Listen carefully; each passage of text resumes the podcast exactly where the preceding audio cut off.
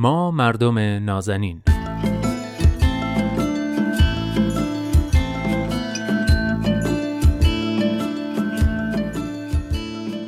سلام. سلام به شما مردم نازنین. خیلی خوش اومدید به برنامه خودتون. من نوید توکلی و به روال معمول برنامه قراره که با کارشناس جامعه شناس برنامه دوست عزیزم ارسطو رحمانیان در مورد یک موضوع خاص و مهم گفتگویی داشته باشیم از دید غالبا جامعه شناختی. موضوع این هفته هویت. هویت از پیش تعریف شده. ارسطو جان خیلی خوشحالم که امروزم با ما هستی. خیلی خوش اومدی و امیدوارم که خوب و سرحال باشیم پیش از اینکه سوال اول رو بپرسم و ازت بخوام که هویت رو برامون تعریف کنی شاید بد نباشه یه توضیح کوتاه در مورد خود موضوع برنامه بدم که منظور از این هویت از پیش تعریف شده چیه؟ این هویت از پیش تعریف شده شبیه یه برچسبه که معمولا تو همون بچگی به ما میچسبونن. یه عقیده ای که تو همون بچگی به همون القا می‌کنن و کلا مسیر زندگیمون رو با همین برچسب ها و القاءات تعیین می‌کنن. مثلا به همون یاد میدن که مرد که گریه نمی‌کنه یا پسر باید غیرت داشته باشه یا دختر باید نمی‌دونم مثلا خجالتی و لوند باشه یا هیچ وقت بلند نخنده. از این مثالا زیادن.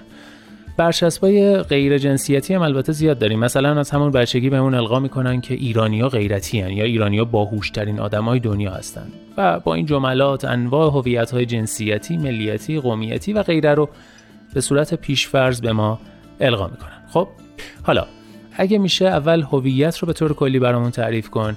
و اینکه نظرت در مورد این قضیه هویت از پیش تعیین شده چیه؟ ممنون نوید جان منم درود میفرستم به شما و شنوندگان عزیزتون. امیدوارم که جواب همه این سوال هایی که پرسیدی رو بتونم بگم و موضوعی از قلم نیفته. هویت هم موضوع جامعه شناسی هست بیشتر جامعه شناسی موضوع روانشناسی اجتماعی هست. از نظر لغوی همونطور که می‌دونیم به معنای هستی و ماهیته. هویت باعث شناسایی و تمایز هر فردی از دیگری میشه. هویت داشتن یعنی همانند دیگران بودن در یک گروه و همانند خود بودن در گذر زمان نسبت به افراد گروه یا افراد خارج از گروه خودی. هویت عبارت از مجموعه خصوصیات و مشخصات اساسی اجتماعی، فرهنگی، زیستی، روانی، تاریخی، فلسفی همسان که معنی یگانگی یا همانندی اعضای گروه با یکدیگر هستش و در واقع اونها رو توی یک ظرف مکانی و زمانی معین به طور مشخص و قابل قبول و آگاهانه از سایر گروه ها و افراد دیگه‌ای که توی اون گروه نیستن متمایز بکنن موضوع هویت با ورود به دنیای مدرن بیش از پیش مهم شده چون بله مسئله بله. هویت پیچیده تر شده. خصوصا در مواجهه بشر با پدیده های مثل انقلاب الکترونیک جهانی شدن شتاب گرفتن تغییرات اجتماعی گوناگون این بحث بسیار جدی تر شده و همینه که امروزه اصطلاحی مثل مثلا بحران هویت رو زیاد میشنویم.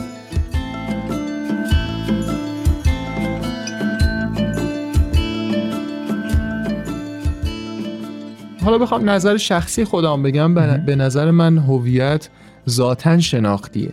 یعنی القایی یا تحمیلی نیست. یعنی درسته که انسان ها از همون ابتدا عضو گروه های قومی و جنسیتی و ملی و جغرافیایی به خصوصی حالا هستند. حالا گروه دینی رو نمیگیم ولی اونایی دیگه حتما عضو یکی از این گروه ها هستن اما باز همین عضویت در عضویت در این گروه ها در شناخت فرد از خودش هست که تبدیل به هویت میشه. یعنی صرف عضویت داشتن در یکی از این گروه ها تبدیل به هویت نمیشه. و این قابل القا از بیرون به اون فرد نیست. این دوگانگی دوگانگی القایی بودن و شناختی بودن حالا امروز بیشتر به چشم میاد و همین مسئله می‌تونه یکی از علتهای به وجود اومدن بحران هویت باشه. علتش هم اینه که هرچی به عقبتر بریم یعنی به سمت جوامع ابتدایی تر بریم مشخص شدن هویت فرد چندان موضوع پیچیده ای نبوده. بله. چون جوامع محدود به افراد همسان و همشکل بودن ارتباطات به خصوصی بین جوامع هم وجود نداشت. در نتیجه تشخیص خودی از بیگانه کار مشکلی نبود. گروه اجتماعی شما معمولا مرز و قلمرو جغرافیایی مشخصی داشته. اعضای گروه شما البته شما میگن منظور همون انسان ها بله. هستش. اعضای اون گروه آدم ها شبیه هم بودن شبیه هم لباس میپوشیدن شبیه هم غذا میخوردن یا تهیه می‌کردن. آداب و سنن مشابهی داشتن. حتی رنگ پوست رنگ چشم و ظاهرشون اغلب خب شبیه به هم بوده. بله و با اعضای گروه اجتماعی از قلمرو خودشون در برابر هجوم بیگانگان معمولا دفاع می‌کردن با هم غذا تهیه می‌کردن و اینها کارهای گروهی رو در واقع پیش میبردن. بنابراین چه این هویت رو شما خودت بازشناسی کرده باشی چه بهت القا کرده باشن می‌دونیم که تفاوتی احتمالا نمی‌کنه. با تدریج با پیشرفت بشر اوضاع کم پیچیده تر شده دیگه. بله. چون حالا شما لزوما با شکل ظاهری و رنگ پوست و شیوه تهیه غذا اینا از گروه دیگه جدا نمیشه در نتیجه تشخیص اینکه خودی و بیگانه کی هستن یا خودی و غیر خودی بهتره بگم. حالا بیگانه چون ممکنه اشتباه برداشت بشه. کی هستن؟ و شما متعلق به کدوم گروهی به سادگی گذشته نیستش. اینجاست که شناخت هویت محصول میشه از شناخت شخصی شما و شناختی که دیگران خصوصا همگروهی ها به شما میدن همینطور که جلوتر بیایم و به دوران مدرن حالا نزدیکتر بشیم این پیچیدگی به عقیده من بیشتر هم میشه. یعنی به فرمی از ساختار تکثرگرای اجتماعی می‌رسیم که مسئله انتخاب هویت پیش میاد. یعنی, یعنی شما در جغرافیای متولد میشی اما ترجیح میدی متعلق به جغرافیای دیگه ای باشی می‌تونی ترجیح بدی. هویت خودت رو دوست داری با اون جغرافیای مورد علاقت بازشناسی کنی و یا معرفی کنی. فارغ از اینکه حالا چقدر این موضوع از نظر روانشناسی شدنی هست یا نه منظورم اینه که این امکان در دنیای مدرن وجود داره. اینجا فقط بحث انتخابه. شما ترجیح میدی هویت جنسی خودت رو اون شکلی که علاقه مندی معرفی کنی. بله. و همین شکل برای سایر جنبه های هویتی دیگه. ممکنه که بنا به هر دلیلی اون چیزی رو که انتظار میره هویت شما باشه یا از بیرون لاقل دیگران فکر می‌کنن اون در واقع جزوی از هویت شما شما علاقه من بهش نباشی و ترجیح بدی اون رو در واقع تغییر بدی. بنابراین موضوع موضوع پیچیده تری شده علمان های هویتی خیلی انتخابی شده و برای همینه که من میگم موضوع شناختی. مثلا در گذشته وقتی پرسیدن شما کجایی هستی یا از کدوم قوم هستی به طور طبیعی همه اقوام نیاکانیشون رو تو جواب می‌گفتن. بله مثلا می‌گفتن ما یزدی هستیم. مثلا می‌گفتن ما آذری هستیم ما بلوچ هستیم. ممکن بود خود فرد حتی پدرش یا حتی پدر بزرگش همگی در تهران متولد شده باشن اما هویت قومی خودشون رو در گروه اقوام نیاکانیشون یا اجدادیشون بازشناسی کرده بودن. اما امروز اوضاع متفاوت شده بله دیگه. بله. یعنی همین سوال اگه از یک جوون ساکن مثلا اصفهان پرسیده بشه اگه اجداد او مثلا یزدی باشن ولی خودش اصفهان به دنیا آمده احتمال زیاد خودش رو اصفهانی معرفی می‌کنه.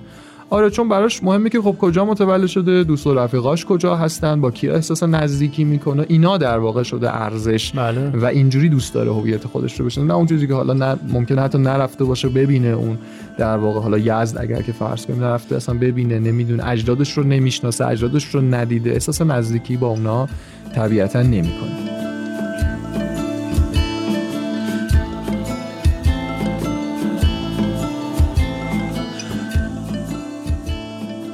خب عرص جان گفتی که هویت یک موضوع شناختیه نه تحمیلی. مخصوصا تو دنیای مدرن انگار این قضیه تقویت شده. من متوجه نشدم اینکه این هویت های از پیش تعیین شده ای که اون اول حالا چند تا مثال زدم رو چطوری میشه در کنار این قرار داد که هویت یک موضوع شناختیه نه تحمیلی. اگه میشه اینو یه ذره بیشتر برامون توضیح بده. درسته من روی موضوع شناختی بودن و نه القایی بودن یا تحمیلی بودن تاکید کردم. کودک بله. که به دنیا میاد و کم کم درگیر شناخت خودش میشه. باید آزاد باشه که بتونه خودش انتخاب کنه. دوست داره جزو کدوم گروه های هویتی باشه. یا دوست داره روی کدوماش تاکید بکنه و کدوماش نه. ما به عنوان والدینش مسئولین اطرافیان و یا معلمینش اجازه این انتخاب رو برای اون نداریم. شاید این کودک دوست نداشته باشه روی هویت جنسیش تاکید بشه. شاید اصلا در مورد هویت جنسیش تردید داره و دوست داره بیشتر روش بعدا مطالعه کنه یا بعدا بیشتر راجبش بفهمه یا انتخاب کنه. ممکن دوست نداشته باشه روی هویت ملیش تاکید بشه چون احساس خوشایندی از اون نداره.